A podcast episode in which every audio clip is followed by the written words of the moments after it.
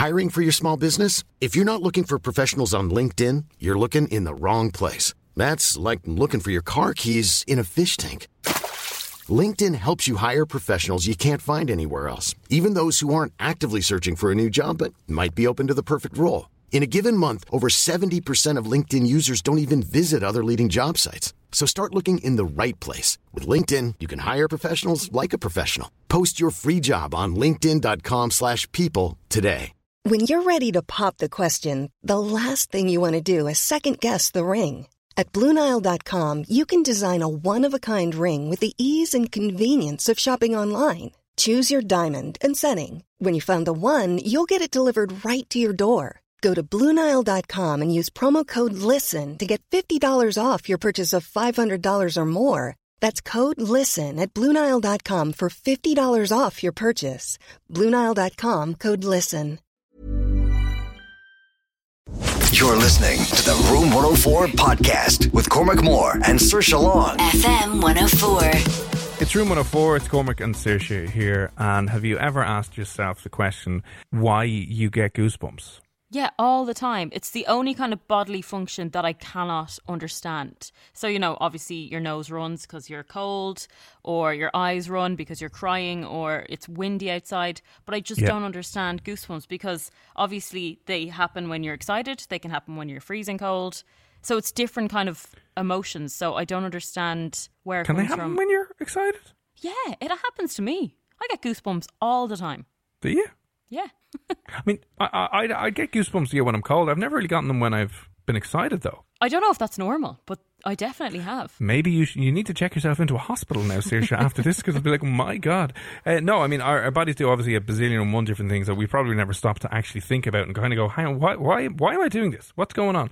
Anyway, somebody who has looked into this whole area of your goosebumps and why you get them, uh, looked into it in greater depth than we have from the Utah State University. We're delighted to welcome onto Room 104 this evening now Dr. Mitchell Colver. Doc, how are things? Really good. Thanks for having me.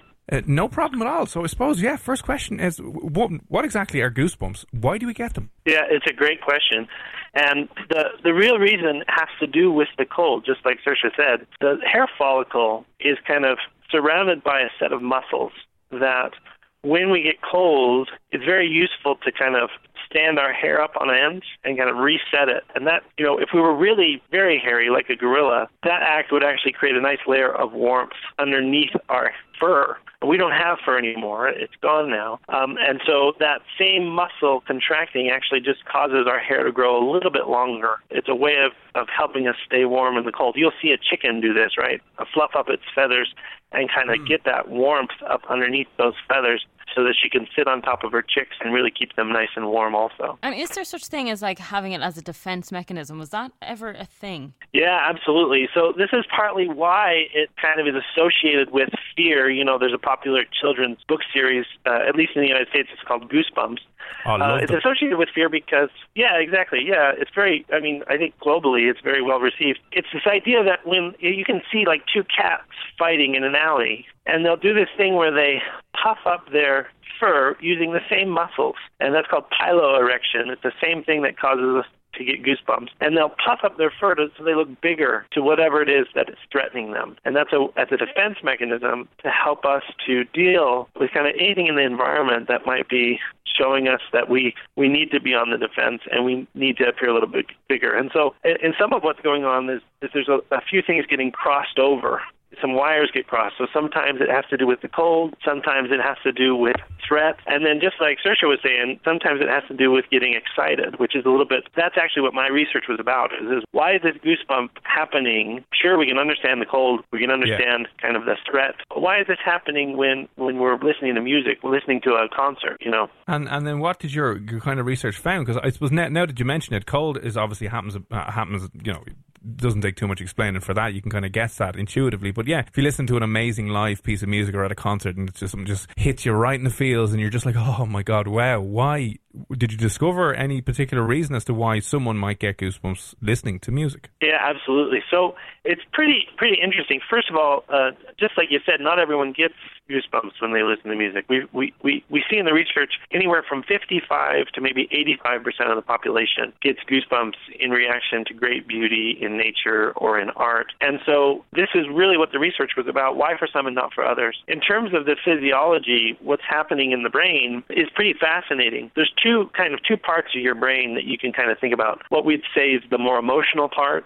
of the brain and then the more thinking part of the brain. And when we're in the environment, you know, kind of going through life, the emotional brain's listening for anything that's going to hurt us, harm us. And so as it listens to kind of stimuli all around us, it listens for things that are out of place or really high, you know, like a scream. If someone scratches their fingernails on a chalkboard, uh, oh. you know, someone shouts oh, at yeah. you, and that kind of turns our alarm bells off to get us to kind of get ready to have a fight. The interesting thing is, is that emotional brain doesn't distinguish between someone shouting at you and fingernails on a board and an opera singer hitting a high note or, you know, someone playing a fiddle and hitting a really hmm. lovely high note. And so the emotional brain treats all of those as we better get ready to fight, we better get ready to run. And it's, it turns on the alarm bells. But then just milliseconds later, the thinking brain, the cognitive brain, does something it's called cognitive reappraisal. And what it does is it has a chance to say, hey, emotional brain, I know you're kind of getting excited here, but that's just an opera singer that's just my favorite, you know, that's just my favorite violinist or whatever it is. And that cognitive reappraisal happens within milliseconds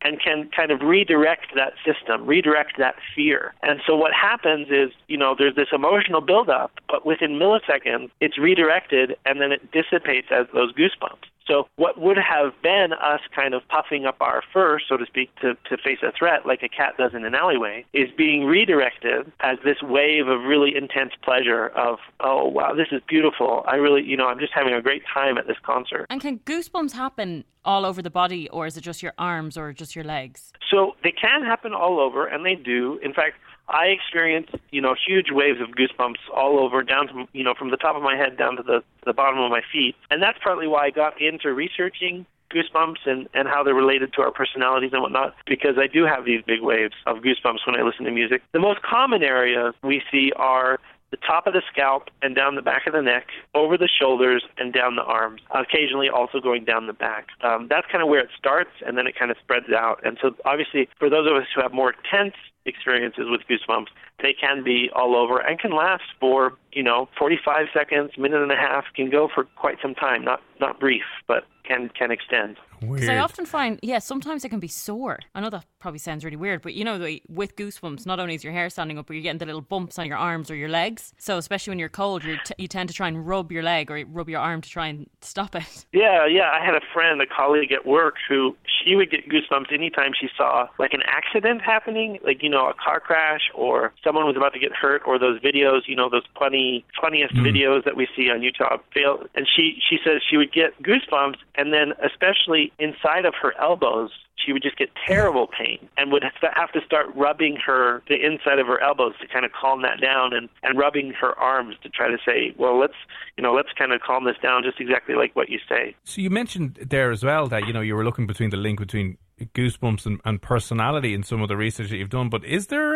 much of a link, or can you determine anything about a person based off their ability or inability to goosebump? Yeah, absolutely. It's a very strong link. So that's partly what my research showed was there's a, a personality trait called openness to experience. It's one of the mm. big five indicators of personality. And openness to experience is basically the idea that some of us are more interested in, in the new things of life. We, we want to get out and have the new food, the new cuisine. We want to go see the new place. We want to hear the newest band. Other people are more interested in hanging back with tradition or hanging back with what they already know, the familiar. And that openness to experience causes individuals to not only go out and seek these new experiences, but when they're having them, they pay, uh, they tend to pay a lot closer attention to what's going on. And this is actually what causes the goosebumps to happen because what we do know in like a musical setting is, is that there are pieces of music that are more likely to cause someone to get the goosebumps, but the listener actually has to be paying pretty close attention to the music itself, has to be kind of involved. And that emotional involvement, that investment, that cognitive investment in the piece of music is really what sets the stage for a person to come away having a, a goosebump, pleasureful goosebump experience. Um, so I don't know if you if you like Pink Floyd afraid. But there's a track